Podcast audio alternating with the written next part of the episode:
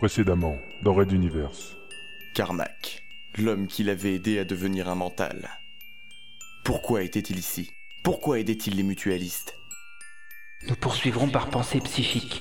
Le professeur nous fera des signes pour lancer chaque phase de l'opération. Aucune erreur ne peut être tolérée sous peine de risquer un nouvel échec. Il les entendait. Stupides manteaux de niveau inférieur, il croyait vraiment pouvoir se défier ainsi de lui. Stuffy et ses sbires allaient tourner autour de lui durant des heures et sous divers stimuli, tenter de le désorienter pour ouvrir une porte dans ses barrières mentales. Cette humidité était une nouveauté redoutable. Elle entrait à l'intérieur de son crâne pour le désorienter. Il se concentra de peur de perdre son intégrité, mais réalisa que celle-ci était loin de se dissoudre. Juste était-elle plus fluide. Le vieil homme ne prononça qu'un seul mot. Shazam Et immédiatement, toutes les défenses du mental s'effondrèrent, et sa volonté elle-même sembla se dissoudre, et il ne devint qu'un spectateur passif de l'invasion de son esprit le plus intime par le groupe mutualiste mental. Alors vous pouvez le laisser partir maintenant. Nous en avons assez fait.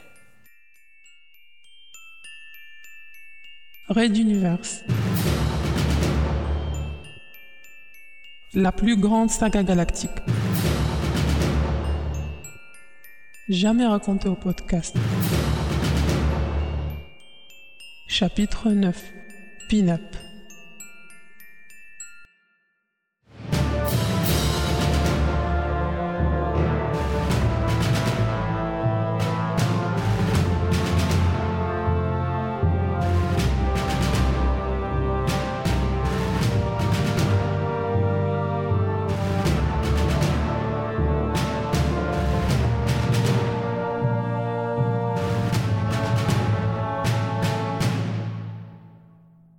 Sixième épisode.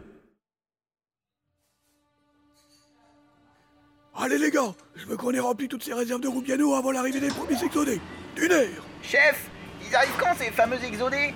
Tout le monde cause que de ça depuis des semaines Broto se retourna vers son employé qui, tenant sa casquette dans une main, était tranquillement accoudé sur un caisson réfrigéré du précieux végétal. Le patron allait le réprimander vertement quand une ombre géante apparut lentement au travers de l'immense hall central de la station spatiale Pignata El Grande. Lançant un regard sévère au manutentionnaire, il tendit un doigt vers la masse énorme et lança. Allez, ils arrivent maintenant, abruti Dépêche-toi de terminer le déchargement D'ici deux ou trois heures, la station va grouiller de milliers d'exodés qui viendront vider leur portefeuille de toute la monnaie de Materwan. Et ils n'ont pas goûté de Rubiano frais depuis des mois maintenant Puis il tourna à nouveau le regard vers le transporteur géant qui se préparait à entamer les manœuvres d'appontage aux quais spatiaux. Quelle masse énorme. On n'avait plus vu d'engin de la sorte depuis un paquet d'années par ici. Le marchand Broto tenait proche du centre du hall principal de la station un magasin de vente de produits frais ou manufacturés, parfois utiles, parfois dangereux, certaines fois simplement bizarres. Sa position stratégique lui permettait de voir débarquer tout touriste quelque peu intéressé par du ravitaillement. Et la position de la station Pignata El Grande elle-même n'était pas anodine, le dernier lieu civilisé répertorié de l'univers connu. Au-delà, c'était la base de Magellan et de Nouveau Monde, de nouvelles ressources où aventuriers, pirates et explorateurs partaient découvrir, miner voler tout ce qu'ils trouvaient dans l'espoir de faire fortune. Si chacun pris séparément n'amassait que rarement une grosse fortune, la station, elle, profitait grandement de cette situation d'unique plaque tournante des produits d'ici et d'ailleurs. De Je vais aux nouvelles Quand je reviens, veux que tout soit dans la réserve, où vous pourrez chercher une place sur un transporteur Et il s'en alla vers le lieu où convergeaient tous les renseignements possibles, le centre de contrôle des quais. Il marchait vite car ses concurrents étaient certainement sur le même chemin. Inutile donc de prendre des grandes avenues, le mieux c'était de couper court par les voies secondaires. Moins sûr, mais autrement plus direct. Broto contourna un pilier et se retrouva dans une ruelle un peu crasseuse où quelques zonards dormaient profondément sur des bouches d'évacuation d'air chaud au milieu d'une saleté repoussante. Au-dessus, on voyait pendre du linge accroché à des hublots sombres et cassés. Il tourna plusieurs fois, progressant vite entre les espaces parfois réduits, parfois moins.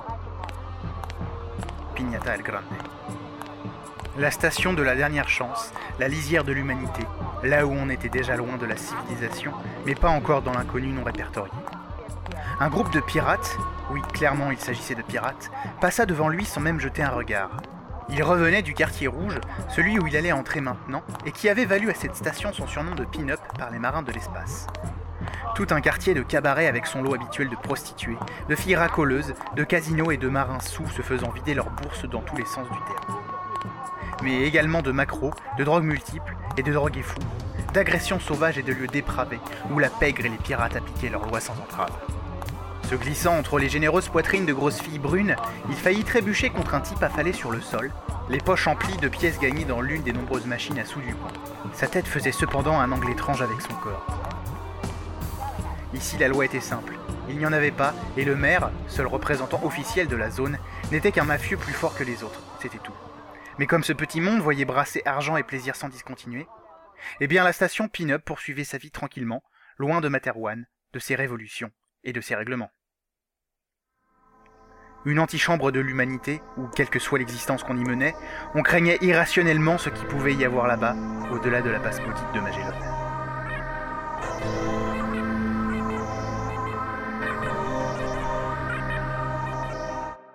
Raid Universe, à suivre. Thank you.